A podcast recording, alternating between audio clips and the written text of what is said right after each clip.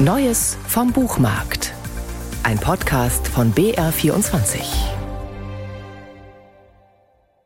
Geht nicht auf Reisen ohne einen Hund, der euch begleitet, rät die junge Frieda in ihrem Reiseblog und erzählt dann von jener Hündin, um die sie sich gerade kümmert, weil ihr Wohnmobil eine Panne hatte und so lange auf dem Grundstück eines Witwers stehen darf, bis es repariert ist. Frieda ist bei Louis Arthur Schongauer am Gardasee gestrandet. Und gewissermaßen ist auch Schongauer, ein vor langem noch in jungen Jahren in Hollywood-Filmen als böser Deutscher, meist Nazi, in Nebenrollen aktiver Schauspieler, hier in dem verwitterten Haus auf dem Hanggrundstück oberhalb des Sees gestrandet. Seine Frau, eine erfolgreiche Tierfotografin, ist auf einer Reise in der brutalen Brandung des Atlantik ertrunken. Seitdem teilt Schongauer sein Leben mit einem Tier, der Hündin Ascha. Seit er sein Leben mit einem Tier teilt, heißt der neue Roman von Bodo Kirchhoff. Morgen erscheint er bei DTV als Hardcover.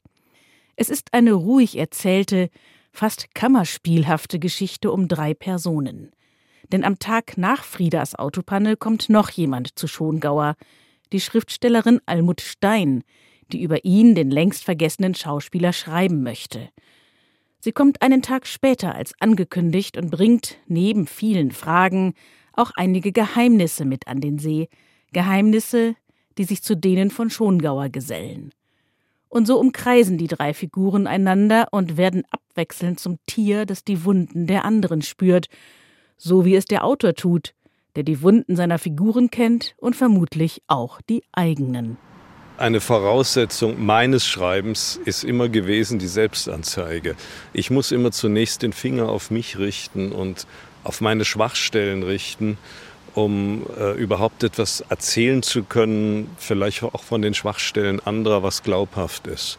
Und das tue ich, denke ich, je älter ich werde, in einem umso größeren Umfange, weil ich natürlich auch meine Schwachstellen besser kenne oder weiß, dass ich das überstehe, wenn ich den Finger auf diese Schwachstellen richte.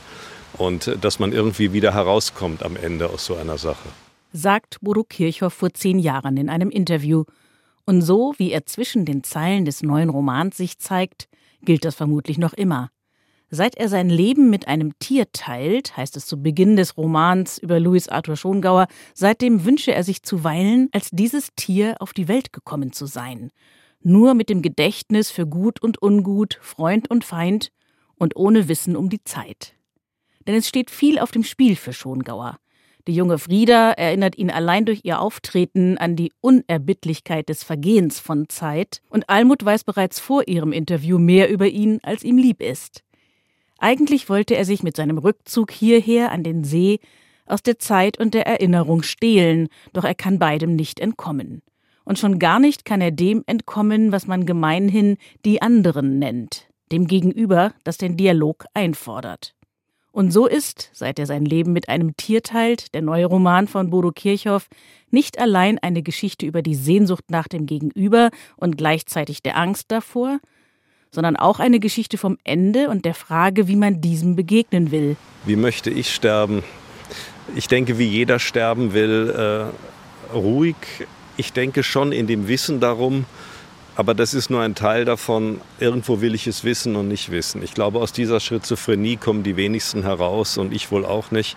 Aber ich glaube, mein tiefster Wunsch wäre es letztlich beim Schreiben zu sterben, also innerhalb der Arbeit zu schreiben, sozusagen zwischen den Zeilen zu sterben.